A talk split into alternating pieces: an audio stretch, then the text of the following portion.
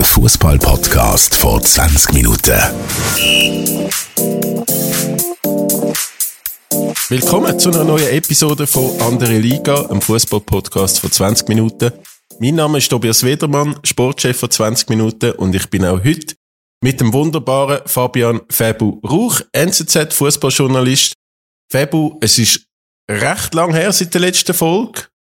Es fühlt sich an wie 3 Wochen. Wieso nehmen wir erst heute, 21. April, auf?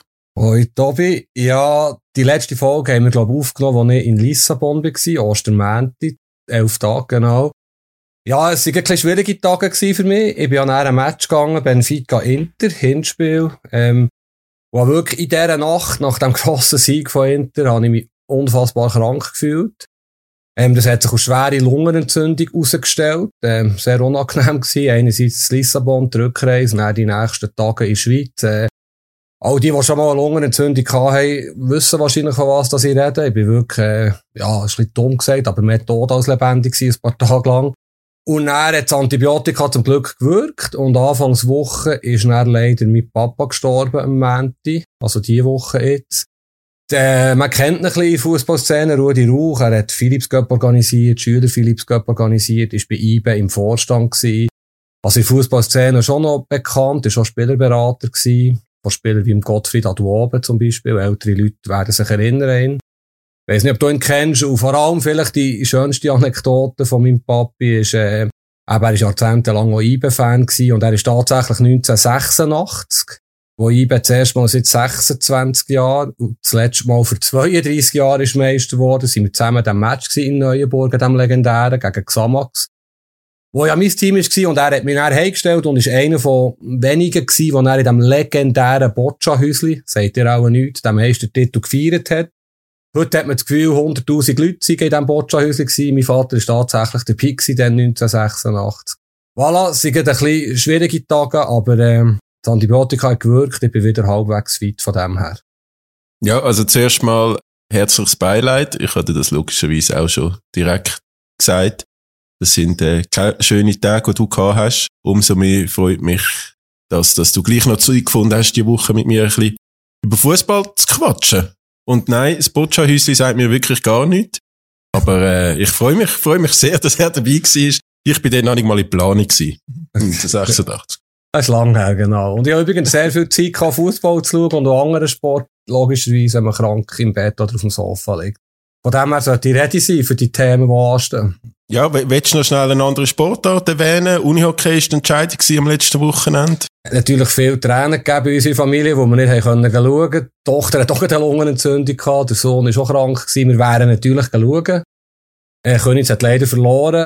Randsportart, gestern natürlich. Bern ist relativ nahe von Biel und ich habe ein paar Kollegen aus Biel, die völlig im Fieber sind, Eishockey. Haben verloren gestern, ich habe ein bisschen hin und her gezappelt zwischen Biel, Servet und Nizza, Basel. Ich weiss nicht, wie du das gehandhabt hast gestern Abend.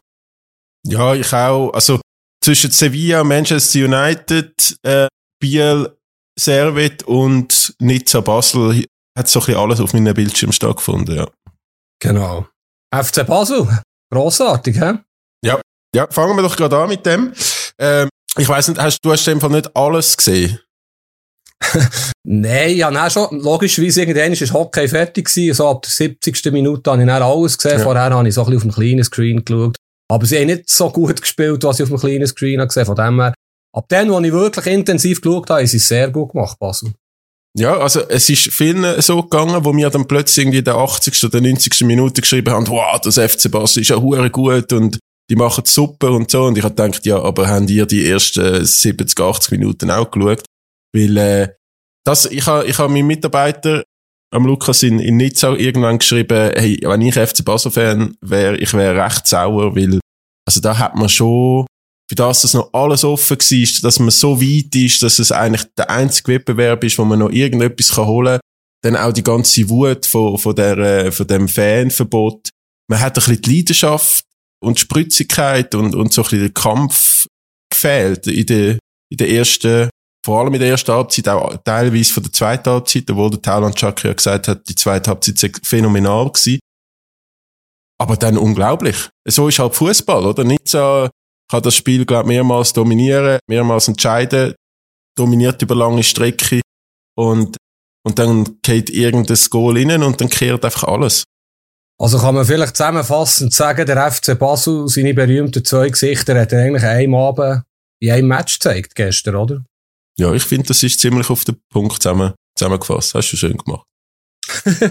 Weißt du, ist wirklich krass. Ich habe ja das Kader eigentlich immer geglaubt. Ich wollte jetzt da nicht irgendwie Credits auf mich nehmen, aber ich habe ja immer gesagt, miserable Saison, da läuft vieles schief beim FC Basel, aber das Kader hat etwas und wahrscheinlich ist es ein bisschen Kochi-Psychologie, aber es war wieder ein grosser Match gewesen. Die Spieler haben sich wieder können zeigen für einen Auslandtransfer. Es soll jetzt nicht einfach tönen. Es war eine grossartige Mannschaftsleistung, finde ich. Ab der 75. Minute, die ich wirklich geschaut habe, ist auch nicht unverdient gewesen ab dann. Sie waren besser gewesen. Der Amdouni hat ja noch einen Pfostenschuss in der 90. Minute. Es ist ein unglaubliches Kader eigentlich. Und wenn du die Super League anschaust, eben, das passt hinten und vorne nicht zusammen. Es ist ein Phänomen. Und ich glaube, ehrlich gesagt, ja, ein Doi ist sehr ein starker Flügelspieler. Also offensiv ist sehr viel möglich. Defensiv, der Adams, Nuhu, wie auch immer, ist immer für einen Aussetzer gut. Haben wir auch gestern wieder gesehen. Aber möglicherweise, ich meine, die Fiorentina, klar ist Fiorentina Favorit im Halbfinale, aber sind wir ehrlich, jetzt ist alles möglich. Ja, aber also auf dem Papier haben wir ja schon gesagt, Nizza ist Favorit, Trabzonspor ist Favorit. Ich meine, wenn du mal im Halbfinale bist, und eben, es ist halt schon ein bisschen, ich weiss halt, dort würde ich dann einmal gerne mich in die Köpfe der Spieler versetzen. Wenn du, die Super League ist ja vorbei. Also ich weiss nicht, die sind 2 Punkte von GC, spricht jetzt nicht wirklich für Basel. Und vielleicht kann man dort in Europa etwas schaffen, aber wenn man ja jetzt wirklich so den Rausch mitnehmen und auch die Euphorie, wo es doch auch gibt rund um die Conference League in Basel oder in der Schweiz allgemein, ich bin ja sogar ein bisschen gepackt jetzt, auch wieder nach dem letzten Abend, dann musst du jetzt eigentlich Vollgas geben für das. Also alles oder nichts, die beiden Halbfinale. Ja, absolut. Und wo ist echt das Finale? In Budapest? Ich bin unsicher. In Prag, glaube ich. Ah, in Prag. Egal, aber wenn es dort keine Fanauflagen gibt, 15.000 bis 20.000 Basler in einem Conference League Finale. Ja, wir wollen jetzt nicht zu weit vorausschauen. Fiorentina ist schon Favorit, ist besser, spielt sehr eine gute Rückrunde. Vielleicht jetzt gestern nicht unbedingt, die sind ja noch 0-3 hinter gewesen. Gegen Lech Posen. Also nicht gegen Lech Posen, aber das darf eigentlich nicht passieren. Nachdem sie das Hinspiel 4-1 gewonnen. Aber sie haben natürlich Qualität, sie haben sehr gutes Mittelfeld, super Stürmer, Cabral unter anderem. Aber wenn Basel so verteidigt, so spielt wie gestern, mit einem überragenden Belmar übrigens, sehr, sehr guter Innenverteidiger. Ja, mit einem Diouf, der mich unglaublich überzeugt im zentralen Mittelfeld. Die Spieler wachsen über sich raus. Das ist jetzt so vielleicht once in a lifetime für den einen oder anderen Fußballer. Und ja, ich bin nicht, also es ist nicht 50-50, ist wahrscheinlich 60-40. Aber Basel ist nicht chancenlos. Ja, und ich habe das Gefühl, das Rückspiel ist ja dann, glaube ich, in Basel, wenn ich mich nicht täusche. Und das Joggeli wird hoffentlich im positiven Sinn brennen an diesem Abend. Und man hat auch gestern gesehen, die Verbundenheit, oder der Tauland Xhaka, der dann die ganze Zeit mit dem 12. Mann Liebli rumläuft, nach dem Spiel, vor dem Spiel, während dem Spiel, gehen sie es holen, zum zu jubeln. Also die Verbundenheit mit der Muttänzerkurve, die sich ja durch die Saison durchzieht, obwohl die nicht wahnsinnig toll ist, die Saison, die ist, glaube ich, schon noch stark. Und da ist alles, ich glaube, wenn es jetzt im Hinspiel auswärts nicht alles schon versagt oder vergeben, dann ist da vieles möglich mit den eigenen Fans im Rücken. Du hast übrigens recht, der Finale ist in Prag, der Europa League Finale ist in Budapest. Ich habe da etwas verwechselt. Aber weisst, bei diesen Fans, ich meine, es war schön gewesen, die Geste jetzt so vom Tauland Xhaka, 12. Mann und so weiter. Aber ganz grundsätzlich, es ist ein bisschen schikanös gewesen, was die Behörden in Frankreich gemacht haben, einverstanden, aber ganz unschuldig sind natürlich gewisse Fußballfans schon nicht, dass es immer wie mehr Restriktionen gibt und immer wie mehr Auflagen und dass sie ab und zu ausgeladen werden. Sie sind schon ein bisschen selber schuld, sind wir uns da einig? Würde ich jetzt im Fall nicht so weit gehen, jetzt vor allem mit dem Einzelfall. Der Fankurve versteht, Tobi, also erzähl mal. Ja, nein, also vielleicht müssen wir noch übrigens zum letzten Podcast noch auflösen. Dort haben wir ja über die Mutanzkurve geredet nach dem Vorfall, wo Securities schwer verletzt worden sind. Und ich glaube, einen Tag oder 2 Tage später hat dann die Mutanzkurve ein Statement veröffentlicht, wo sie das eigentlich auch ein bisschen, also ich darf das hoffentlich so zusammenfassen, ein bisschen verurteilt haben, selber ein bisschen schockiert gewesen sind, wie heftig die Vorfälle gewesen sind oder die Gewaltausschreitung. Und Ich wünschte mir es von anderen Fankurven, dass so etwas vielleicht regelmäßiger wird passieren, weil ich habe das Statement wirklich sehr stark gefunden und es zeigt, es hat einfach auch gegen aussen, gegen die vielleicht nicht so nah sind an diesen Fankurven, zeigt, dass dort nicht nur alles irgendwelche Hooligans sind, die wild links und rechts rumprügeln, sondern Fußballfans, wo das Ganze ein bisschen am Herz liegt. Und ich habe das wirklich ein sehr starkes Statement gefunden. Und ich finde so, was passiert ist jetzt in Nizza, dass die Fans 2 Tage vorher irgendwie verboten werden. Zuerst hat es irgendwie geheißen, es gibt einen Buss, wenn du mit dem Schal durch die Stadt laufst oder sogar Gefängnisstrafe. Dann hat es dann plötzlich geheißen, die Fans dürfen gar nicht rum sein. Ich finde das eine verdammte Frechheit. Wirklich. Ich finde es wirklich ein rechter Skandal. Ich finde es absolute Wettbewerbsverzerrung. Also weisst, das ist wie die Thematik mit Eintracht Frankfurt, oder? Wenn du so eine starke Kurve hast, klar hast du ein paar schwarze Schafe drunter.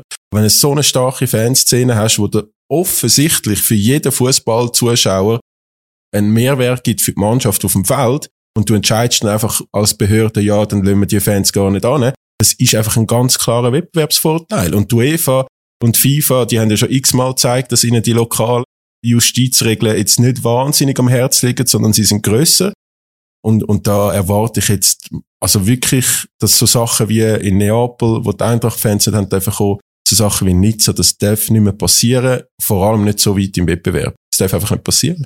Ja, weisst, wir müssen schon ein bisschen differenzieren. Du hast grundsätzlich recht, Kollektivstrafen sind absolut gaga.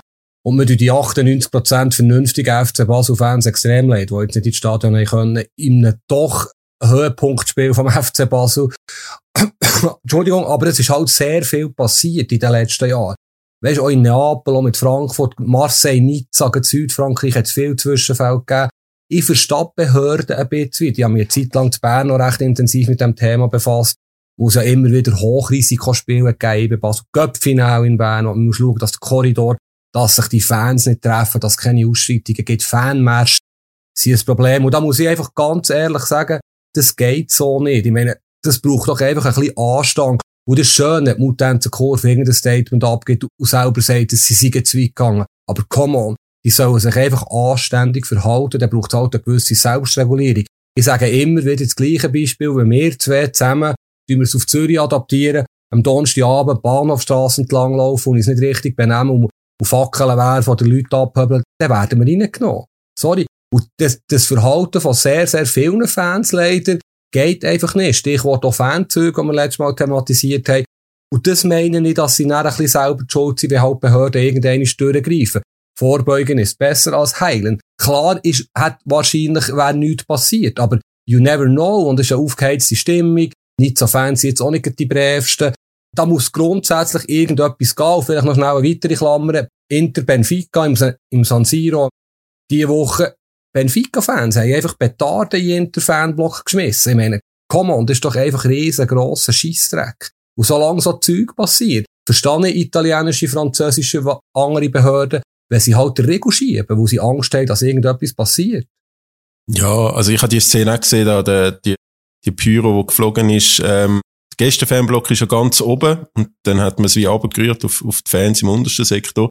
Das ist natürlich, also unter Umständen, versucht eine schwere Körperverletzung oder weiss ich was, oder? Aber ich meine, wir haben 2023, dann film einfach die Kurve und der es gerührt hat, nimmst du nachher raus und nimmst rein, wie du so schön sagst. Aber musst du doch nachher nicht sagen, alles sind Idioten und weiss ich was. Das habe ich nicht gesagt, Tobi. Ich habe nicht gesagt, alles Idioten. Mir tut es leid für die 98% vernünftigen Fans. Wirklich, es tut mir leid. Aber was hat denn jetzt, was ist in den Köpfen von diesen Leuten vorgegangen in Nizza?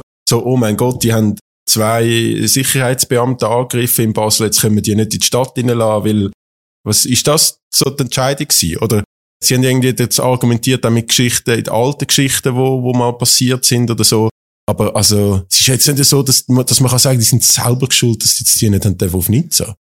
Vielleicht einfach auch ein Exempel statuieren. Weisst, es ist wirklich einiges passiert.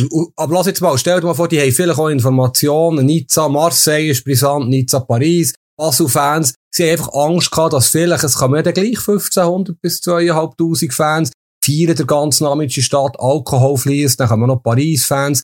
Sie haben einfach wollen Konfrontation verhindern. Ich finde das auch übertrieben, Tobi. Aber ich sehe ein bisschen ihre Überlegungen, möglichst kein Risiko eingehen, möglichst keine Strassenschlachten. Es ist ja traurig, brauchen wir solches Vokabular, aber es hat Strassenschlachten gegeben, auch in Südfrankreich, bei sehr vielen Matchen in den letzten Jahren. Und ja, ich kenne ja die Lösung auch nicht, sonst würde ich nicht hier hocken, sondern wäre irgendein ganzes Höchsttier in der Sicherheitsbehörde. Aber irgendwo brauchst du ein bisschen eine härtere Linie und dann tut es halt mal weh. Vielleicht ist das gar nicht so schlecht gewesen, jetzt die Massnahme. Ich meine, irgendwo musst du mal, es muss jetzt etwas gehen. Also, du hast vorher gesagt, man soll differenziert sein. Also, nur weil irgendwie Marseille und Nizza-Fans sich durch die Stadt prügeln oder weil, was ist, Köln-Fans haben ja Nizza so schockiert, glaube ich, letzte Saison, weiss gar nicht. Und für das tut man jetzt 800 Basler oder so bestrafen. Also, ich sehe die Logik überhaupt nicht. Vielleicht werden wir uns da auch nicht einig. Vielleicht bist du eher der Sicherheitsdirektionsversteher. Ich weiss es nicht. Aber, also weißt du, machst ja dann auch Sanremo keinen Gefallen. Oder das kleine italienische Städtchen hat dann gestern einfach irgendwie 1000 Basler Ultras in der Stadt, wo Party machen. Machst ja denen auch keinen Gefallen. Also, ich weiss es nicht. Also, dass ich das jemals höre, finde ich spannend. Ich gilt aus einem, was ein Autoritätsproblem hat, aber von dem wende ich mir das gerne auf. Ich versuche es einfach ein bisschen sachlich anzuschauen und ich habe ein bisschen Verständnis für gewisse Clubs, gewisse Behörden, gewisse Sicherheitskräfte, dass sie einfach die Nase gestrichen voll haben von all diesen Ausschreitungen und dem Zeug, was da immer wieder passiert. Natürlich ist eine Kollektivstrafe absoluter Blödsinn, Tobi, da sind wir uns einig. Wir können es ja so mal bewenden, das Thema. Ja, aber also dann müssen die halt in Frankreich einfach mal fähige Politiker wählen. Also weißt, dann hätten die ja nicht die ganze Zeit zu tun mit Strassenschlachten wegen irgendwelchen Pensionsalter und Rahmenverträgen und weiss ich was alles. Oder Taxifahrer, die Autos anzünden auf Autobahnen wegen Uber und so Zeug. Also kriegen da das Land einfach in den Griff. Also das fußballtechnische Frage. Du als FC Chelsea-Supporter, es hat ja noch ein bisschen Platz in eurem Luxuskader. Welchen Spieler von Basel würdest du holen? Welchen gefällt dir im Moment am besten? Ja, der Amdouni, aber der hat bei Chelsea also sowas von keine Chance auf Spielminuten. Aber ich finde, der Amdouni ist, glaub, vor einer ganz wichtigen Entscheidung in seinem Leben. Wenn er Basel verlässt, was durchaus möglich ist, dann muss er wirklich zu einem Club, wo er weiterspielen und sich entwickeln kann, weil sonst könnte das so ein ewiges Talent werden. Hast du nicht das Gefühl? Ja, sehr, sehr richtig analysiert. Stimmt, dass er gestern gesagt hat, vielleicht in Euphorie, und er spiele nächste Saison auch in Basel. Also es würde mich sehr überraschen, wenn der Zeki Amdouni nächste Saison noch beim FC Basel spielt. Aber es ist immer mindestens eine schöne Aussage. Du sagst absolut richtig, der nächste Schritt ist entscheidend. Es kann natürlich niemals Kategorie Chelsea sein. Es muss Kategorie Gladbach, Frankfurt, wo er auch im Gespräch ist, sein. Ich fände schon Leverkusen übertrieben. Er muss noch jemand her, wo er weiss, ist spielen. Wo er vielleicht sogar einen Spieler ersetzt. Sagen jetzt in Gladbach würde der Thuram oder Stindl ersetzen, wo aufhören in der Offensive oder wo weggehen. Es muss irgend so ein Move sein, aber sein Preis ist natürlich extrem hoch mittlerweile. Also wenn er jetzt sogar im Halbfinale noch ein Goal schiesst, also der ist 10, 15, gleich schon bald 20 Millionen unter Umständen wert und ob der das Gladbach aufwerfen kann. Es ist sehr spannend, was mit dem passiert. Du hast ja mal Freiburg genannt. Ja, wäre perfekt. Freiburg wäre wirklich ein grandioser Verein für ihn. Das aber die haben zu wenig Geld. Wahrscheinlich geben die nicht. Gut, sie haben mal 10 Millionen für einen. Ich habe im Fall das Gefühl, die haben mehr Kohle auf dem Geld. Die haben mehr Geld auf dem Konto als Gladbach. Absolut. Aber sie geben es nicht aus. Sie wollen nicht 10, 15, 20 Millionen in einen Spieler investieren. Was eigentlich eine coole Philosophie ist. Oder sie wollen gesund wachsen. Ja. Ja, aber also früher oder später wirst du es ja müssen machen. Also der Trend geht ja schon ein bisschen dort an, in die Ablösesummen. Ja, wäre perfekter Move. Win-Win-Win-Situation. Wäre wirklich super Freiburg, aber es wird nicht passieren. Machen wir einen Deckel aufs FC Basel-Thema. Ich möchte noch schnell mit dir über Reaktionen zu unserer letzten Folge reden. Dort haben wir ja die ganz grosse Aufregerfolge gehabt mit dem Sascha Ruefer. Und ich habe extrem viele Reaktionen bekommen auf eine Aussage von dir. Das ist 10 Tage her. Welche Aussage?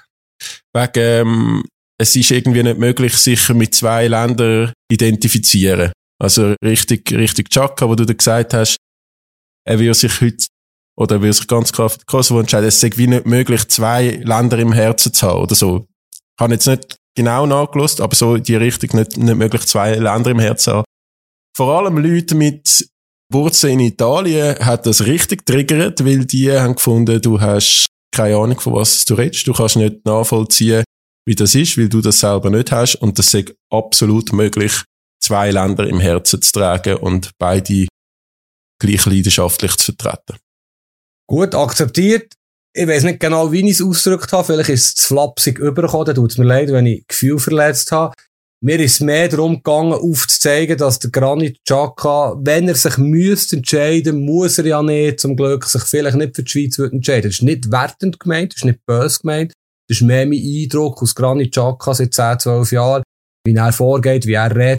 Und das ist wirklich nicht wertend gemeint gewesen. Und es tut mir extrem leid, wenn irgendjemand verletzt hat oder so. Ich kann das definitiv nicht beurteilen. Wir haben nicht zwei Nationalitäten. Und es ist ja vor allem aber auch um Sascha Ruefer gegangen. Oder das ist, oder ist es das, was am meisten getriggert hat, deine Leute, die Aussage? Das ist das. Also sonst, eben, es hat auch noch Stimmen gegeben, dass alle weissen Männer, die über das berichtet haben, über den Sascha Ruefer-Fall, dann gefunden haben, nachdem SRF das aufgelöst haben, haben alle gefunden, ja, es ist kein Rassismus, aber dass es da doch Stimmen gegeben hat, die auch weiterhin findet, die Aussage oder das Gedankengut, das der Sascha Ruefer hat, sei rassistisch. Das ist noch Feedback gewesen, aber doch die Aussage, wo du sagst, es sei nicht möglich, zwei Länder im Herzen zu haben, das ist das, was in meinem Umfeld ein bisschen für rote Köpfe gesorgt hat, wie man so schön sagt. Aber jetzt nicht so, dass jetzt die nie mehr dir zuhören oder mir. Gut, eben, wer mich kennt, weiss, dass ich weit weg davon bin, irgendwie nationalistisch zu denken oder so, aber es mag möglicherweise ein bisschen dumm rübergekommen sein. Wie gesagt, ich habe mich entschuldigt für das. Ja. Vielleicht spannend ist ja noch, wie es weitergeht, und die Geschichte ist noch lange nicht zu Ende erzählt. Sascha Ruefer, Granit Xhaka, SRF-Nazi-Kommentator.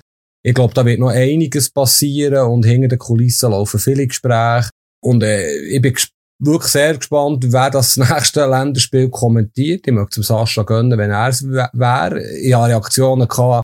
Ich habe mich zu fest für den Sascha Ruefer eingesetzt in der letzten Podcast-Folge. Ich soll da nicht meine Freunde beschützen, sondern sachlich bleiben. Ich habe versucht, sachlich zu bleiben. Ich finde, der Sascha ist kein Rassist. Die Aussage ist unglücklich. Aus dem Kontext gerissen haben wir alles diskutiert. Ende ist Geschichte auch vor allem aus dem Grund nicht, weil das jetzt sehr vorbelastet ist, logischerweise, die ganze Konstellation. Und es wird wieder mal ein Länderspiel geben, wo der Granit vielleicht nicht gut spielt. Und ja, es ist einfach schwierig. Ich habe das Gefühl, man tut niemandem gefallen, wenn man es jetzt einfach so lässt stehen und der Granit bereit ist zu einer Aussprache, nenne ich es mal, zu einer Versöhnung. Wir werden es sehen.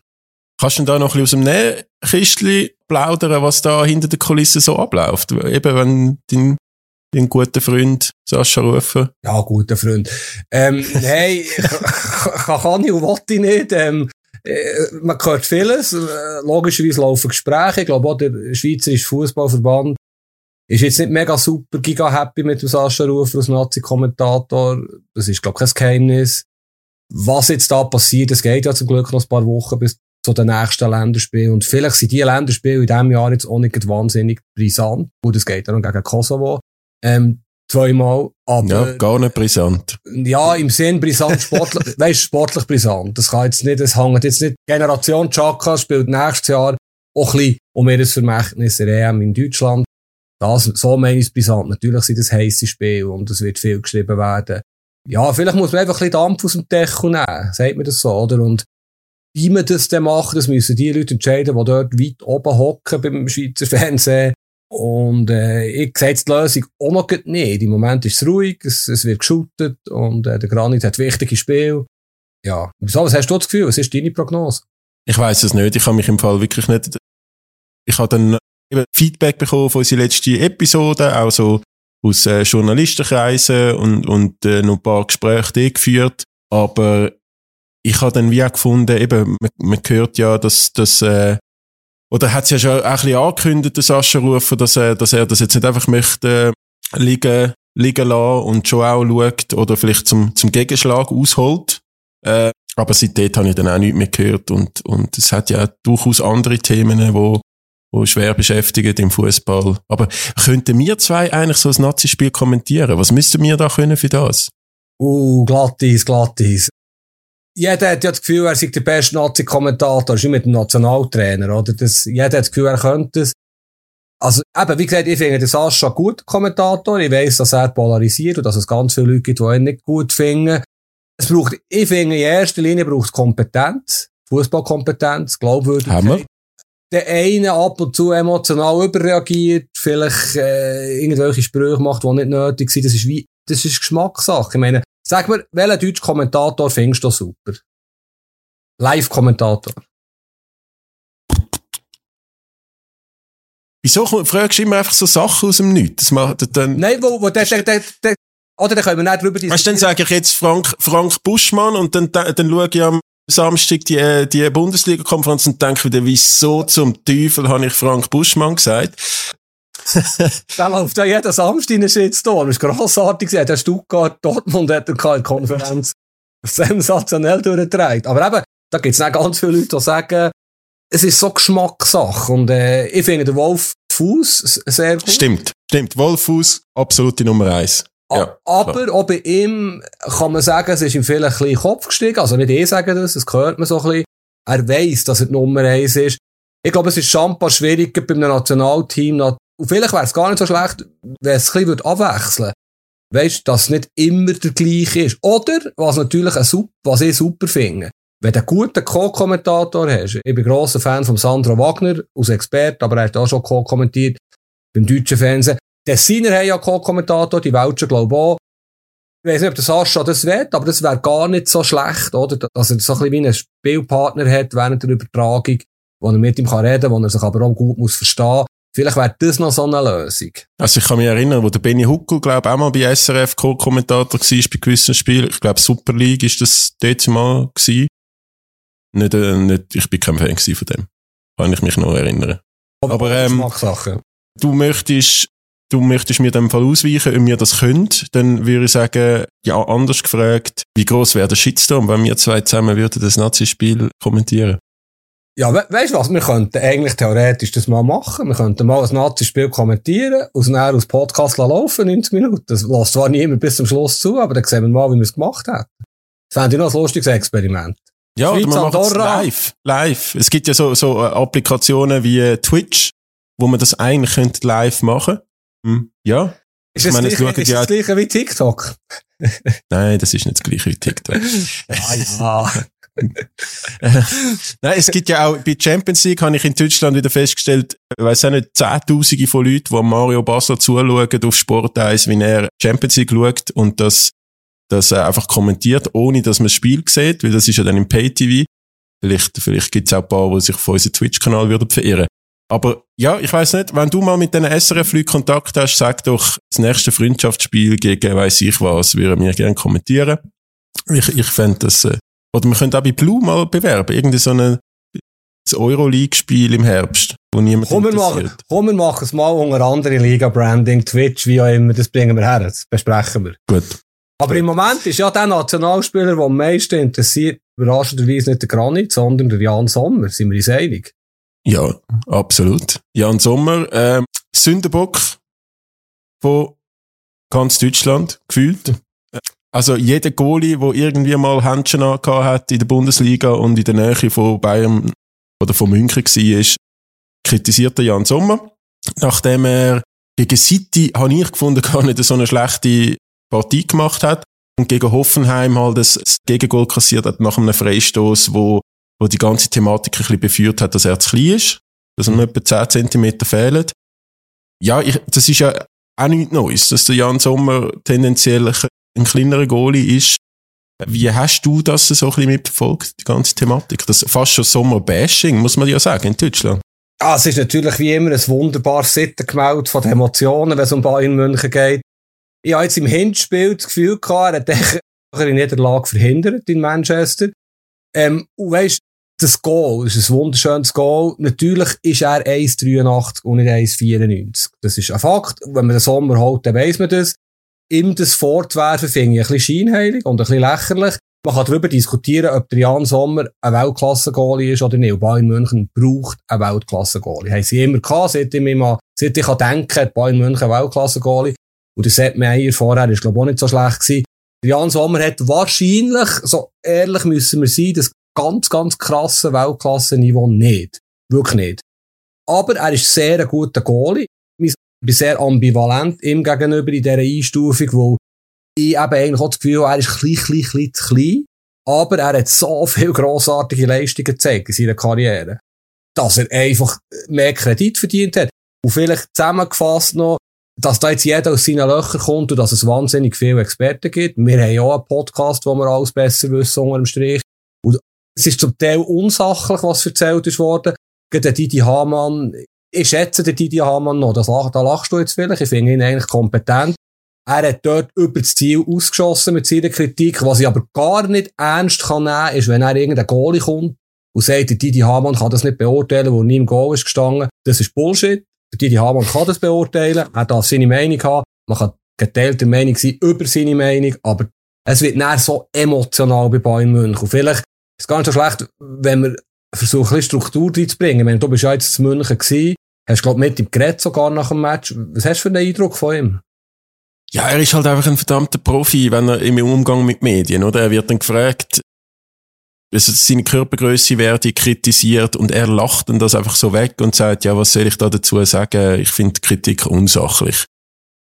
Also er geht dann eigentlich gar nicht drauf ein, weil er weiss wahrscheinlich selber, ja, also 10 cm mehr wäre vielleicht, hätte der ein oder andere Ball schon, oder vielleicht, also es ist einfach so, dass er für so den perfekten Goalie-Mass fehlen dann wahrscheinlich ein paar Zentimeter. Und er sagt aber auch, er sei selber sehr selbstkritisch und tut das alles sehr genau analysieren, was er gemacht hat und Schlüsse daraus ziehen. Und ich habe ihn dann auch gefragt, wie er so, oder ich meine, ich habe ihn jetzt dreimal gesehen, seit er bei Bayern ist, oder 4-mal. Und dann mit ihm auch geredet nach dem Spiel, sowohl bei Union, dort war mal noch ein Spitzenspiel gewesen, wo Union Zweiter war, wie auch zum Beispiel nach PSG, wo es dort sehr souverän gewonnen haben, die Heim und weitergekommen sind in der Champions League. Und dort war so Euphorie pur gewesen, richtig starke Leistung, der Nagelsmann hat PSG komplett ausgecoacht, der Licht hat einen Sommerbock gerettet, man hat das Gefühl gehabt, das war eine Mannschaft gewesen. Und jetzt irgendwie 3-4 Wochen später ist einfach alles komplett am Brennen. Trainerwechsel, Spieler gehen aufeinander los, der Sommer ist zu klein, der Vorstand wackelt, der Tuchel ist auch schon wieder angezählt. Und auch da lacht der Yann Sommer und sagt, ja, es ist ja schon Theater, oder hat nicht gesagt Theater, es ist ja schon viel los, seit ich gewechselt bin. Dort hat ja angefangen mit dem Goalie-Trainer, der dann irgendwie gerade weg war und Manuel Neuer vertrauten und so. Er ist ein Vollprofi, oder? Er hat sich gestellt, den Medien, weil es klar war, dass, aber er hat jetzt irgendwie nicht gross zurückgeschossen oder so. Ich glaube, er nimmt das relativ relaxed. Sorry, wenn ich noch einen Satz, wir haben den Manuel Akanji noch dazu gefragt, nach dem Spiel. Und er hat gesagt, der Yann Sommer tut mir leid, aber es muss halt immer einen Sündenbock geben. Ich glaube daran, dass er da mit guten Leistungen das wieder kann beweisen, dass er ein guter Goalie ist. Und aus diesen Worten habe ich so gefunden, wenn der Manuel Akanji das so sagt, wenn er so ein bisschen Mitleid hat, dass das schon nicht spurlos an einem Yann Sommer vorbeigeht. Ja, es ist natürlich mega brutal, was er erlebt. Es ist, glaube ich, schon ein bisschen sündenbockmässig, Stellvertreterdiskussion. Weißt du, wenn er 10 cm grösser wäre, wenn wir das Gedankenspiel schnell durchführen, wäre er vielleicht nicht so unfassbar reaktionsschnell. Also weißt du, es ist alles so, ich finde die Körpergrösse-Diskussion müssig. Er ist so gross, wie er ist, er wird nicht mehr wachsen in diesem Leben. Und Bayern München hat ja ganz, ganz viel grössere Probleme als der Yann Sommer. Ich glaube nicht, dass der Manuel Neuer in Topform jetzt das Ausscheiden hat verhindert. Der Yann Sommer wird wahrscheinlich ab Sommer keine Zukunft haben in München. Oder die Beziehung ist beschädigt, mindestens nicht aus Nummer 1. Aber seien wir ehrlich, du hast vorhin gefragt, ob wir zwei das Länderspiel kommentieren können. Frag mal, können wir zwei einen Club führen? Kann irgendein interessierter Fußball-Sachverständiger einen Club führen? Was machst du garantiert nicht? Du machst garantiert nicht einen Trainerwechsel wenige Tage vor dem entscheidenden Spiel im deutschen Pokal, vor dem entscheidenden Spiel in der Champions League gegen wahrscheinlich besten Club der Welt, vor englischer Woche. Also was Bayern München da gemacht hat, ist so unglaublich gaga. Das haben wir ja wirklich auch zur Genüge diskutiert. Und sie haben jetzt Quittung dafür bekommen. Also weisst, ob jetzt der Nagelsmann der richtige Trainer war und so weiter, das sei alles dahingestellt. Aber du wechselst doch den Trainer nicht vor dieser intensiven Phase. Das ist dermassen krank. Ja, guten Text gelesen. Guardiola gegen Tuchel ist ja seit Jahren ein grosses Duell. Die zwei haben sich ja getroffen, mit Salzstreuer und Pfefferstreuer ein Spiel nachgespielt in einem Restaurant. Das sind zwei Taktik-Nerds. Und der Guardiola hat 7 Jahre Vorsprung auf den Tuchel gehabt von diesem Spiel. Und das ist doch nicht einem Weltclub angemessen, was Bayern München gemacht hat. Für mich sind die grossen Verlierer der Brazzo, Hassan Salihamidzic, wo ich eh nie das Gefühl hatte, dass er das Format hat, der Sportdirektor von Bayern München, und vor allem der Oliver Kahn, wo ein Fußballclub mit dermassen Mia-San-Mia-Gefühl, Emotionen, Leidenschaft führt, als ob er ein McKinsey-Berater wäre. Und das kannst du nicht machen. Für mich sind die zwei gescheitert. Grosse Worte. Hey, wenn der Thomas Tuchel jetzt alles gewonnen hat, dann würden wir sie abfeiern, und das ist durchaus auch im Bereich des Möglichen gewesen, wenn man am Thomas Tuchel seinen Leistungsausweis kennt. Aber es ist, wir haben das glaube ich auch schon gesagt, es ist ein Hochrisikomanöver gewesen. Und wenn du als Clubbosse sagst, wir haben uns getrennt von jemandem, weil wir Ziel in Gefahr gesehen haben, obwohl alle 3 Wettbewerbe noch offen gewesen sind. Also nicht einmal irgendwie ein Hinspiel schlecht oder weiss ich was. Alle 3 ist man ist glaube Tabellenführer gewesen, man ist Tabellenführer gewesen. Man ist Tabellenführer gewesen, man ist in der Champions League im Viertelfinale gewesen, man ist im DFB-Pokal im Viertelfinale gewesen und sagt, man sieht Ziel in Gefahr, man wechselt den Trainer aus. Alle Ziele oder fast alle Ziele bis auf die Meisterschaft sind jetzt ultimativ in der nächsten Runde zerplatzt. Das heisst, sie zwei sind mitverantwortlich, dass die Ziele, die sie ja den Nagelsmann geopfert haben, jetzt nicht erreicht worden sind. Das heisst, einer von diesen zwei wird es lupfen. Mindestens einer von diesen zwei. Und kleine Nebenfrage, McKinsey, ist das ein Zufall gewesen, dass du es gesagt hast? Oder bist du da auch... Ich hatte eben gestern eine recht spannende Diskussion von so Sky-Reportern, die sich nur um Bayern München kümmern. Sky ist ja auch in München, die sind sehr nahe an dem Ganzen. Und die haben eben auch über McKinsey geredet. Ist das ein Zufall? Ich sage selten etwas per Zufall, Tobi. Ich habe viel gelesen und gehört, ich kenne noch Journalisten zu München. Und der Kahn umgibt sich ja mit Beratern, sündhaft teuer aus dieser McKinsey-Welt. Und das wird ihm ja schon auch vorgeworfen. Er ist so kühl und so... Schau mal den Uli Hoeneß an, du kannst jetzt wieder... Uli Hoeneß ist, könnten wir ja 3 Podcasts füllen, wären noch nicht fertig. Es gibt ja legendäre Podcast-Serie über Uli Hoeneß. Aber Oli Kahn passt einfach nicht zu diesem Club, sorry. Er passt hinten und vorne nicht mit seiner kühlen Art. Und du kannst einen Club nicht so führen, wie er es macht. Ein Club wie Bayern München. Du kannst von mir aus Denver Nuggets so führen, oder was weiss ich was, irgendein Franchise. Ja, Bayern hat unglaublich viel Seele, unglaublich viel Herz. Und so geht es nicht. Und weisst, sie feiern sich für das Kader. Der Kader ist super. Sie haben Nagelsmann das beste Kader der Welt hergestellt. Das stimmt doch nicht. Es fehlt in diesem Kader zum Beispiel einem Sechser, der klar zweikampfstark defensiv orientiert ist, hat es nicht in diesem unglaublichen Luxuskader. Und was es vor allem nicht hat, und das ist ein riesen Fail von Salihamidzic, sie haben irgendwie 300 Millionen für Innenverteidiger ausgegeben in den letzten Jahren. Sie haben nicht einen Weltklasse-Mittelstürmer. Nach dem Lewandowski. Den Lewandowski kannst du nicht so einfach ersetzen, das ist mir auch klar. Aber sie können nicht in die Saison steigen ohne Weltklasse-Mittelstürmer. Der Choupo-Moting macht es gar nicht so schlecht, aber er ist weit davon entfernt, das Niveau zu haben von einem Lewandowski, von einem Haaland, was auch immer. Und das ist ein riesen Fail. Du hast das Kader nicht fertig zusammengestellt. Ja, ich habe auch das Gefühl, wenn ich die Bundesliga verfolge, das ist genau der Unterschied im Vergleich zu letzten Jahr. Im letzten Jahr hat Bayern immer wieder mal schlechte Spiele gehabt. Dann hat vielleicht der Neujahr auch mal einen Bock drin gehabt, wo er irgendwie völlig wild rausgerannt ist und eine Kiste bekommen hat. Aber der Leva ist immer gut gewesen für 2 Goal. Aus dem Nichts, noch kurz vor Schluss, was auch immer, dann halt schnell das Spiel dreht und er am Jubeln und Bayern haben einfach wieder ihre Bayern-Sachen gemacht. Und der fehlt, oder? Sie spielen jetzt nicht gut, aber sie haben keinen Spieler, der einfach mal schnell kann 2 Goal schiessen und dann ist wieder alles gut. Das ist genau, ich habe das Gefühl, das ist der entscheidende Punkt, wieso dass es die Saison nicht so läuft. Und das grösste Pulverfass fast noch bei Bayern München ist der Thomas Müller. Oder ich meine, dass der zweimal gegen City nicht in der Startaufstellung steht, kann ich wirklich überhaupt nicht nachvollziehen. Also wirklich sowas von nicht nachvollziehen. Und es ist jeder Trainer, der angezählt ist und der Thomas Müller irgendwie...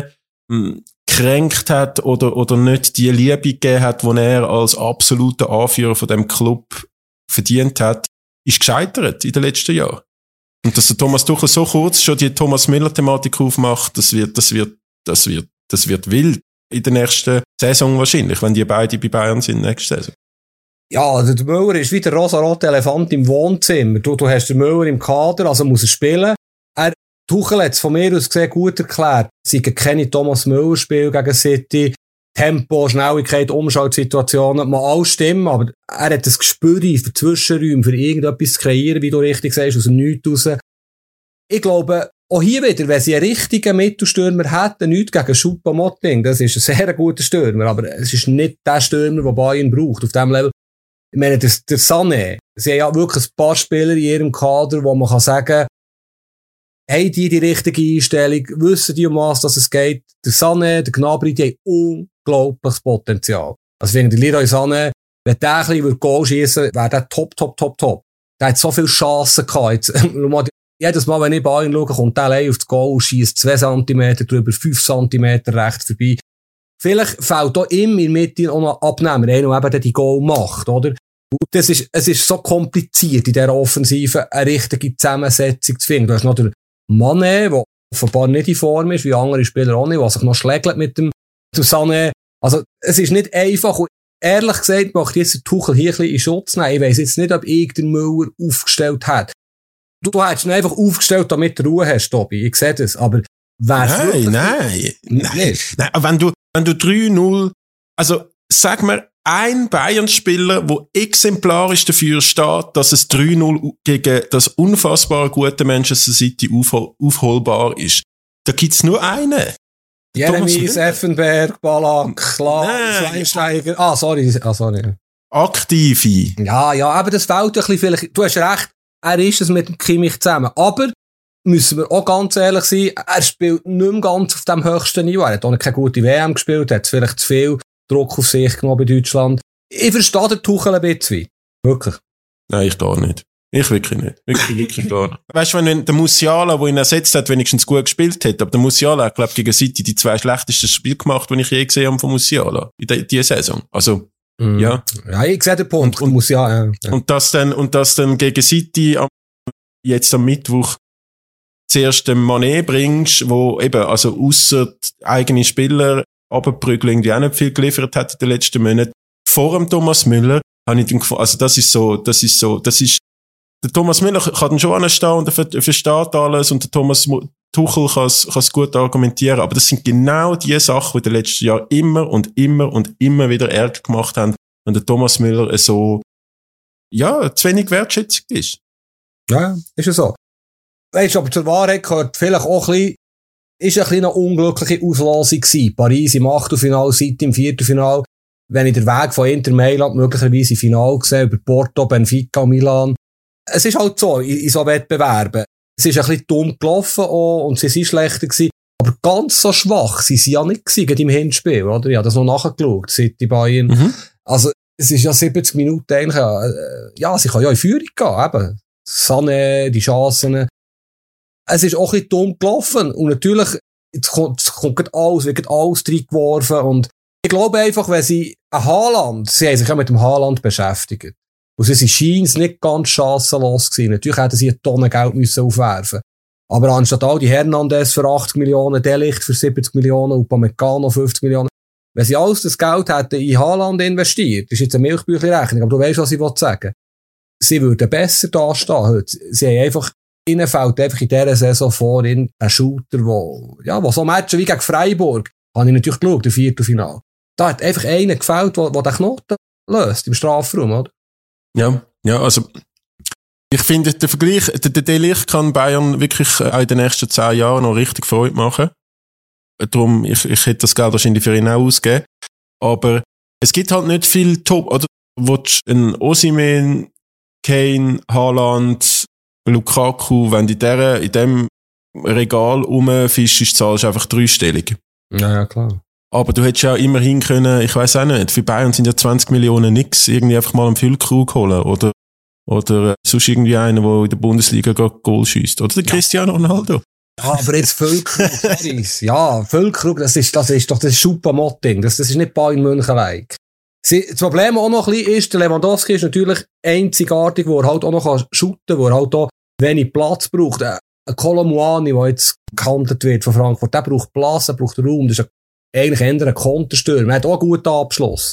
Aber sie bräuchten eigentlich einen Stürmer à la Kane, oder einen, der im 16er, der shooten kann, der Ball mitnimmt, der Kombinationsspiel integriert ist, der aber auch nicht viele Chancen braucht. Es gibt nicht viel von diesen Stürmern. So ein Giroud? Ein 10 Jahre jüngerer Giroud, ja. Aber der war nie ein Torjäger. Er war nie ein Torjäger, der Giroud. Es ist schwierig. Es ist schwierig. Schwierig ist auch für Bayern jetzt noch Meister zu werden. Was glaubst du? Wie endet das? Ich glaube, sie werden locker Meister. Und zwar nicht, wo sie in Form sind, sondern wo Dortmund halt einfach Dortmund-Sachen macht. Ich meine, das ist ja, der Match in Stuttgart jetzt am Samstag, du hast ja sicher auch geschaut, das ist ja, wie kannst du diesen Match nicht gewinnen? Also sorry, das ist 2-0, einmal mehr, 2-0 vorne, einmal mehr, schiess ist nochmal 3-2 in Nachspielzeit. Also das ist ja wahnsinnig. Es ist so schade für Dortmund. Und ich glaube, die Meisterschaft ist letzten Samstag entschieden worden. Das ist aber krass, wie das jetzt tönt, aber der ist ein Big Point gewesen. Und Bayern wird jetzt nicht mehr zurückschauen. Sie haben so viel Qualität. Jetzt wird das Wetter noch ein bisschen schöner. Jetzt kommen dann die Commons und Sané und Gnabry. Jetzt musst du schauen, der Sané schießt irgendwie 7 Goal in den nächsten 5 Matches. Jetzt gehen die Bälle alle rein, ich glaube, Bayern wird locker meist. Also, wenn man am Böck glaubt, vom Zürcher 6-Leute, wird das Wetter das ja nie mehr schön. Bin ich mir noch nicht so sicher, ob die Schönwetterfußball wirklich zuschlägt. Ich glaube, okay. Mein Tipp-Game ist ja wirklich richtig mies, aber ja, genau, sagen, du tust nichts tippen hier. Es ist durchaus realistisch, dass Bayern gegen Mainz nicht gewinnt, jetzt am Wochenende. Ich werde dich kurz daran erinnern, dass Napoli gegen Bayern München das Champions League-Finale erreicht. Laut Tobias Wedermann, wir haben alle 4 Spiele tippt, das weiss ich noch, bevor ich in Fiebertrombe gefallen. Und ich glaube, alle 4 richtig und du alle 4 falsch gehabt. Ich würde im Moment nicht zu viel tippen, wenn ich da wäre. Ich würde Säuferli, Mantel des Schweigens drüber holen und Napoli Bayern, ich freue mich auf das Finale, Tobi. Ja, ich hätte doch nicht wissen, dass die einfach den Trainer auswechselt und den Club anzündet und dass der Osimhen plötzlich verletzt ist gegen Milan. Dann wäre das Hinspiel ganz anders rausgekommen. Was sagen wir zu den Halbfinals? Milan Derby, du bist wahrscheinlich schon, du kannst seit 2 Tagen nicht mehr schlafen wegen dem, oder? Also, unglaublicher Halbfinal, muss ich zugeben, Brille abziehen. Sie gehören beide nicht zu den 4 besten Clubs in Europa. Aber so sind die Wettbewerbe, es gibt immer wieder so Sachen, ist natürlich ein Traum-Halbfinale von Affischen her, ich meine San Siro, 2x80'000, Milan-Inter ist für mich das grösste Derby der Welt, da bleibe ich dabei und traumhaft, nicht unbedingt sportlich mehr an, du willst jetzt sagen 2x0-0, wobei Inter kann 3-3, wie wir gesehen haben, ist ein super Halbfinale, natürlich ist City Real, sind mit Abstand die 2 besten Teams auch noch dabei sind. Aber es ist gleichzeitig trotzdem nicht der vorweggenommene Final, weil, voilà, Phrasenschwein, Final kann alles passieren. Ich habe Freude an diesem Halbfinale. Ich glaube, es ist der vorzogene Final zwischen Real und City. Der von diesen 2, die ins Final kommt, gewinnt das Ding. Weil ich bin ja im San Siro gsi, Milan-Napoli schauen. Die Stimmung Weltklasse. Wirklich 90 Minuten Gänsehaut gehabt. Ganz, ganz, ganz geile Erfahrung gsi. Aber Spieler ist nicht auf dem Niveau, jetzt, was ich am Mittwoch in der Allianz Arena in München gesehen habe. Also, du hast den Raphael Leao, wo mich triggert des Grauens mit seiner Art zu spielen. Also wirklich so, der macht kaum etwas gegen hinten. Und wenn er etwas gegen hinten macht, dann verursacht er einen glasklaren Penalty, wo ja dann der Schiedsrichter nicht gibt. Wenn wir die Klammer schnell aufmachen, ich bin entsetzt. Du hast sie ja schon. Ja, ich bin entsetzt. Also, wir haben einen VAR, der das sogar noch anschaut und es gibt keine Penalty. Ja. Also, das ist ein sowas von einem klaren Penalty, nicht? Ja, ich finde auch, vor allem, wenn sie es noch anschauen, auf der anderen Seite, das ist so, er spielt schon den Ball, aber für mich ist so, es ist keine Diskussion, es ist ein Penalty. Ich verstehe es nicht. Übrigens so Inter gegen Benfica. Ist ein klarer Penalty für Benfica. Das hat gar nicht mehr richtig geschrieben. Beim Stand von 1-1. Jetzt in dieser Woche beim Rückspiel, wo der Lautaro, glaube ich, schon Mario das Standbein wegschüttet, bevor er schiessen will. Das darf einfach nicht passieren, wenn du einen Videobeweis hast. Und es hat ja x Situationen wieder gegeben. Ich finde, Bayern City, hast du mir mal geschrieben, unterirdische Schiedsrichterleistung. Der Tuchel hat ihm auch 6 gegeben, also als 1 in der Schweiz. Durch Bern, Franzosen. Ist es so schlimm gewesen? Ja, er hat einfach wirklich eine richtig miserable Linie von der ersten Minute für sich entschieden, für das Spiel. und hat jeden aber auch durchgezogen. Also er hat ja zwei fragwürdige, im weitesten Sinn Hands-Elfmeter gegeben. Er hat mehr Leute auf der Bayernbank verwarnt als City-Spieler, glaube ich, für ihre Fouls. Er ist seiner Linie 90 Minuten lang treu geblieben. Von dem her kommt er wahrscheinlich von der UEFA keine schlechten Noten über. Aber ich habe gefunden, ich bin da sehr beim Thomas Tuchel, er ist dem Spiel alles andere als würdig gewesen. Und es ist, glaube ich, der Franzose, oder? Oder das Pfiff hat. Genau. Den finde ich eh nichts. Aber da kommen wir wieder zum Franzosen-Frankreich-Thema von Anfangs-Podcast. Die sind vielleicht bei mir momentan eh nicht so hoch im Kurs. Pass auf, dass es keine Reaktionen gibt. Er ist nicht Rassist. Der Tobi ist kein Rassist. Er hat Mühe mit französischen Menschen, aber er ist kein Rassist. aber bist du das erste Mal im San Siro gewesen? Sorry, wenn ich drin bin. Ja, ich war das erste Mal im San Siro. Oh, dies kam. Aber ich möchte das schnell, eben, du hast den Raphael Leao bei Milan und den Theo Hernandez, wo irgendwie etwas zwischen ultra provokativ, emotional und doch auch sehr, sehr stark ist auf der linken Seite. Aber sonst sehe ich, also der Goalie, Weltklasse. Der Goalie ist grandios gewesen. Wirklich im Hinspiel unfassbar gut. Aber neben diesen drei Spielern hast du jetzt nichts, wo ansatzweise mit City oder Real kann mitheben, aus meiner Sicht. Es fällt mir schwer, Milan zu loben, aus nachvollziehbaren Gründen. Du hast natürlich überhaupt nicht recht. Wenn immer nur die Teams mit den besten Spielern weiterkommen, dann wären Marokko und Kroatien nicht im Halbfinale. Und damit ist noch eine Wunde auf da bei mir wegen Kroatien und Brasilien. Es ist nun mal so, dass Organisation, Taktik, Mentalität mindestens so entscheidend sind auf dem Niveau wie Einzelklasse. Chelsea hat wahrscheinlich 27 Spieler im Kader, die alle Stammspieler wären bei Milan und Inter. Keine Diskussion. Aber was italienische Mannschaften einfach sehr gut können, ist, sie sind auf einen Punkt da. Sie können taktisch unglaublich gut Fußball spielen. Die Trainer tun sich auf einen Gegner einstellen. Ich habe jetzt Milan-Napoli nicht so ein schlechtes Spiel gefunden. Also, weißt du, was heisst schon Einzelspiel? Ich meine, Leao ist Weltklasse. Theo finde ich ganz grusig, ist Franzose, nicht wahr? Super, best Linksverteidiger der Welt. Benacer, Tonali, sie haben im Mittelfeld Qualität. Sie stehen gut, sie haben vorhin den Giroud, einen alten Mann, der klar Penalty verschossen hat, aber weiss, wie Fußball funktioniert, Weltmeister übrigens. Der Goalie ist tatsächlich, vielleicht im Moment sogar der Beste der Welt. Der ist unglaublich gut. Und sie wissen, wie spielen in so Big Games. Und es mag jetzt ein bisschen Zufall sein, es hat sich ein bisschen aufgespürt aufgrund vom Turnierbaum in der Champions League, die italienischen Clubs. Aber es ist gleichzeitig kein Zufall. Vielleicht noch schnell die Klammer auftun. In all drei Wettbewerben sind noch 5 Serie A-Teams dabei. Juve, Roma in der Europa League, Fiorentina in der Conference League, Milan in der Champions League. Die hochgelobte, meiner Meinung nach lächerlich schaffende Premier League hat noch 2 Clubs dabei.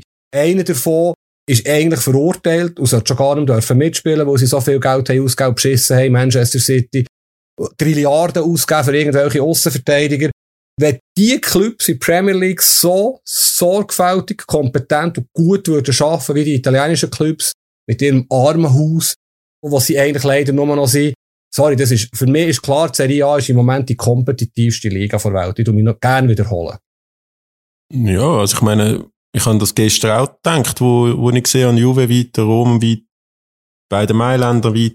Eben, sie haben ein bisschen Glück gehabt mit den Auslosungen, aber es spricht eigentlich eine klare Sprache, dass die Serie A offenbar momentan doch sehr, sehr gut ist. Und ja, das Tragische daran ist, dass sowohl Milan als auch Inter wirklich kein Geld haben. Bei Inter geht es irgendwie darum, sie müssen wieder 60 Millionen plus machen diesen Sommer. Wahrscheinlich Barella dort zu Liverpool, es ist wirklich tragisch. Angesichts von diesen Umständen finde ich es wirklich bemerkenswert. Und seien wir ehrlich, du kannst jetzt schon sagen, all die Jungen, die jetzt kommen, die Twitch-Generation, oder wie heisst das Ding? Die Premier League, wow, Premier League. Aber Milan, Inter ist ein grosser Halbfinale. Du hast jetzt Teams, Real, sag jetzt 14 Mal Champions League gewonnen, Milan 7 Mal, Inter 3 Mal, und dann ist City, die alle sagen, wow, City, weil manchmal haben sie die Champions League gewonnen. Also es sind 3 von 4 sehr grosse Weltclubs in diesem Halbfinale, und darum finde ich weiss nicht, wie du es siehst, du hast dich noch nicht geäussert dazu, aber Inter Milan ist ja gleichwohl ein schöner Halbfinale. Ja, ich sage auch nichts. Also ich habe auch Freude an diesem Halbfinale. Ich versuche alles zum Tickets fürs Rückspiel organisieren, weil Mailand ist eine schöne Stadt. Das Stadion hat mich unglaublich geflasht, Fans und alles. Also ich sage gar nichts gegen das Halbfinale. Ich sage einfach, die anderen Teams, die sind wirklich stärker. Und wenn der Pep nicht irgendwie plötzlich wieder ein Dreierverteidigungssystem macht mit dem Eddie Milson auf der rechten Seite, dann könnten die das vielleicht mal gewinnen, diese Saison. Ich habe jetzt gefunden, die sind jetzt recht dominant, diese Saison. Aber auf der anderen Seite, ich weiss nicht, hast du die Statistik gelesen, Real Madrid in den letzten 16 Jahren, ich glaube 13 Mal im Halbfinale. Also das ist einfach der grösste Club der Welt, oder? Also statistisch beleidigt. Wahrscheinlich hast du recht, City ist klarer Favorit. Und jetzt sagen Real kommt die Finale. Nicht unbedingt, wo der Guardiola irgendwie der Haaland auf Vinicius ansetzt, im Anflug von Genialität, die er wieder hat. Sondern wo Real einfach arschcool ist. Real ist Real. Benzema, Modric, Kroos, die Kielen wissen, wie gross sie spielen. Denken, war das Glück gewesen. Weisst du noch, letztes Jahr der Halbfinale. Rodrigo seine Goal in Nachspielzeit gegen City. Das ist auch ein bisschen Glück, das ist auch Fußball, das ist Faszination. Da kann ich dann alle taktischen Überlegungen einfach irgendwo den Bach ab und dann wird einfach geshootet, wie früher auf dem Schulhausplatz. Aber ich traue Real zu, auch wenn sie keine gute Saison spielen eigentlich, dass sie City wieder ausschalten, wo sie halt dann gleich recht viel Qualität mitbringen, gerade Rodrigo, Vinicius. Du willst sicher noch etwas zum Akanji sagen, aber weisst, City ist auf der Aussenverteidigerposition. Wenn wir jetzt ins Detail gehen, wir können über den Match noch reden, wenn es so weit ist, aber Real wird City können wehtun. Mit Umschaltsituationen, mit Passsicherheit, Modric, Kroos im Mittelfeld. Das grosse Fragezeichen ist, Militao ist gesperrt, Innenverteidiger. Bei Real im Hinspiel oder Alaba ist global angeschlagen. Also wegen beiden fehlen, ja, aber jetzt sind wir schon sehr im Detail.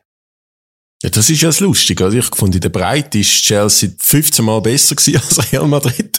Ja. Aber ja, ich meine, bei Chelsea haben sie einfach aufgehört, irgendwie zu shooten vor ein paar Monaten. Real Madrid schnell fragt, dass so die Kombination Benzema, Kroos, Modric, Casemiro ist jetzt bei Man United. Aber so die Generation, ist das vielleicht einer der erfolgreichsten Fußballteams, die sie gegeben hat? Ich kann schwer davon aus. Sie haben mal 5-mal nacheinander Champions League-Sieger oder Meistercup-Sieger in den 50er Jahren, Ende 50er Jahre. Aber natürlich, also klar, die Ronaldo-Generation ist schon, also der hat auch 4-5 Mal mit Real gewonnen. Es ist, wie du es richtig gesagt hast, es ist faszinierend, wie sie immer wieder auf einen Punkt parat sind. Es ist wie jedes Wohnzimmer, die Champions League. Und Chelsea ist jetzt kein Gegner gewesen. Chelsea können wir das anderes Mal wieder länger reden, wir sind schon recht lang dran wieder. Aber sie sind einfach parat. Sie sind parat und ich glaube auch, dass sie gegen City, zumal City übrigens, und das ist der auch noch ein Punkt, die sind ja noch in anderen Wettbewerben recht aussichtsreich engagiert. Real kann sich wahrscheinlich wirklich auf die Champions League konzentrieren. Auf die 2 Big Games. Der Benzema wird wieder da sein und irgendwie etwas machen, wo noch mehr kann. Ja, ich freue mich echt auf den Halbfinale, freue mich noch fast mehr als auf das Mailänder Derby, so dumm wie es tönt, weil es wirklich ein grosser Match ist. Ich bin ultra heiß auf dieses Spiel. Ich habe wirklich richtig, richtig grosse Vorfreude. Es ist Fußball at its best. Was jetzt in der KO-Phase passiert in der Champions League. Es ist noch ein bisschen weniger, noch ein bisschen wenig Drama dabei, finde ich, im Vergleich zu den letzten Jahren. Also die ganz, ganz wilden Spiele hat es noch nicht gegeben. Aber es gibt jetzt noch 4 Halbfinalspiele. Schauen wir mal, was da passiert. Ein krasser Bruch von Champions League zu Super League. Ich würde dich gerne mit 4 Thesen konfrontieren und du kannst einfach jedes Mal antworten und vielleicht gebe ich dann meinen Senf auch noch dazu. Können wir das so schnell abhandeln? Schnell und gut, und wir haben ja nächste Woche können wir dann schon wieder ein bisschen auf die Super League hingehen. Aber ich bin gespannt auf die These, ja, jetzt hast du mich, ja. Kann der FC Luzern Zweiter werden in dieser Super League? Irgendjemand wird Zweiter, Tobi. Also ja, wer sonst? Gut. Ah, ich weiss es auch nicht, ich frage dich. Geht's? Habe ich massiv Zweifel. Aber... Ja, also Luzern macht das top. Luzern wirkt im Saft und die machen das gut. Wir haben ja immer wieder St. Gallen auf dem Radar. Ja, aber ich weiss nicht, Basel, ist das noch realistisch? Ich sage nach wie vor, wenn ich heute 100 Franken setzen würde, ich nach wie vor sagen, Basel wird zweit, ja. Gut, okay. Dann haben wir das geklärt. FCZ, brauchen die einen neuen Trainer? Ist der Bo-Effekt, ist der schon wieder weg? Das heisst, ob du die Frage richtig formuliert hast. Ein neuer Trainer? Ja, also so nach der Saison.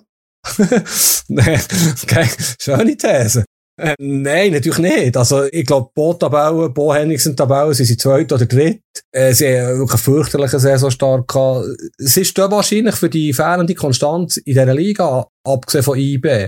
Und aber sie sind ja, sie können immer noch absteigen, einverstanden. Dann bräuchten sie, glaube ich, einen neuen Trainer, wenn sie absteigen. Aber grundsätzlich Der Henriksen hat Zürich schon stabilisiert. Natürlich, jetzt sind sie wieder ganz komische Leistungen gehabt, wie eigentlich fast jedes Team.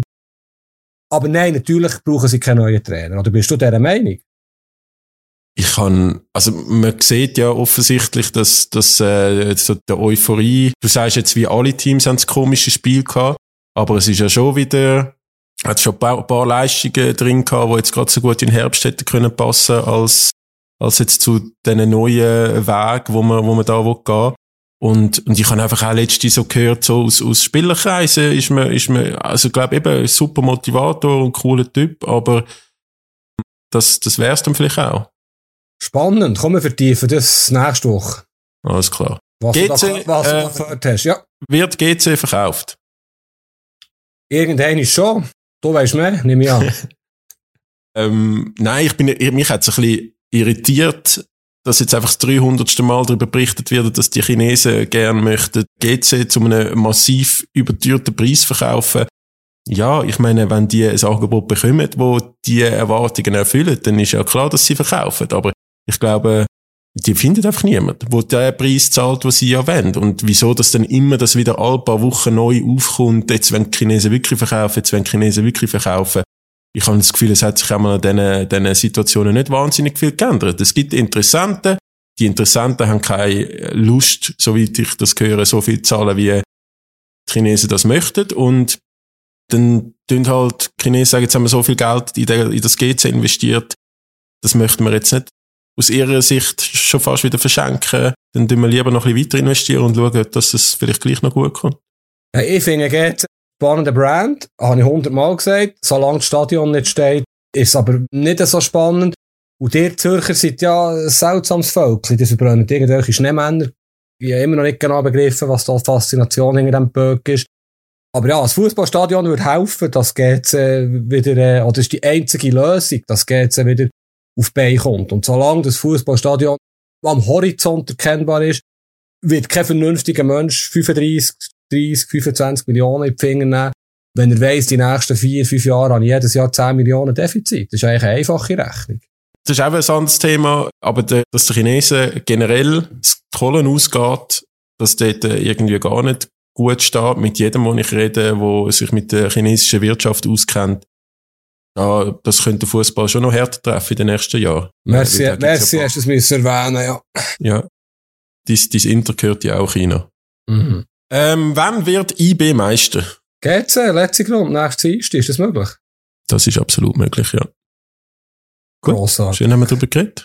Sorry? Gehst irgendwo, also, wir haben das letzte Jahr in der Redaktion, wenn ein Meistertitel so klar ist, wie jetzt der von IB, gehen dann da am Dienstag die Leute auf die Strasse und drehen komplett durch, oder ist man, also, das ist ja irgendwie gar keine Überraschung, also, ich weiss nicht, kannst du mir das aus Berner Sicht erklären?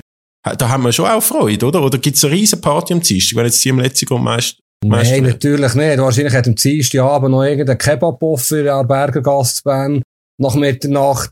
Aber wenn es jetzt erst mal nach 32 Jahren würde Meister werden, wäre auch eine 25'000 in Stadt. Du weißt, wie es ist, oder? Es ist jetzt so etwas von Routine. Nicht arrogant gemeint. Bern 4-mal Meister geworden.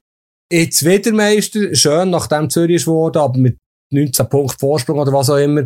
Natürlich gibt es kein Riesenfest, das nächste ist, glaube ich. Es werden sicher ein paar Leute in die Stadt gehen, vielleicht werden sie die Herdkern, wird die Mannschaft empfangen, wenn sie zurückkommen im Wankdorf und vielleicht gibt es dort spontan noch irgendetwas. Aber ja, nein, die Pokalübergabe ist ja jetzt schon klar, dass die im letzten Spieltag gegen Winterthur ist, ist glaube ich auch schon ausverkauft. Ja, Routine, Tobi, Routine, kannst du dir das vorstellen in Zürich? Nein. Aber es hat Zeiten gegeben, wo ich das auch miterlebt habe, im Hardturm. Meisterschaften. Du bist auch mal ins Boccia-Häuschen. Vielleicht gar nicht ins Boccia-Häuschen, was nicht mehr geht. Sind wir am Ende? Die grosse, wichtige Frage ist, wann nehmen wir unseren nächsten Podcast auf? Weil, wenn wir jetzt gerade wieder anfangs nächste Woche machen, dann sind wir vielleicht ein bisschen überdosiert. Wenn wir die Meisterschaftsfeier in Bern abwarten und dann nochmal einbringen, so in einer Woche. Ich würde sagen, wir besprechen das am Sonntagabend, wenn wir die Ausgangslage sehen, Super League, oder? Ja, entweder wenn wir wissen, ob Biel kann Meister werden oder nicht. Genau, entweder Anfangswoche oder Mittewoche. Ja, wir bringen es her. Wir kommen wieder regelmässig.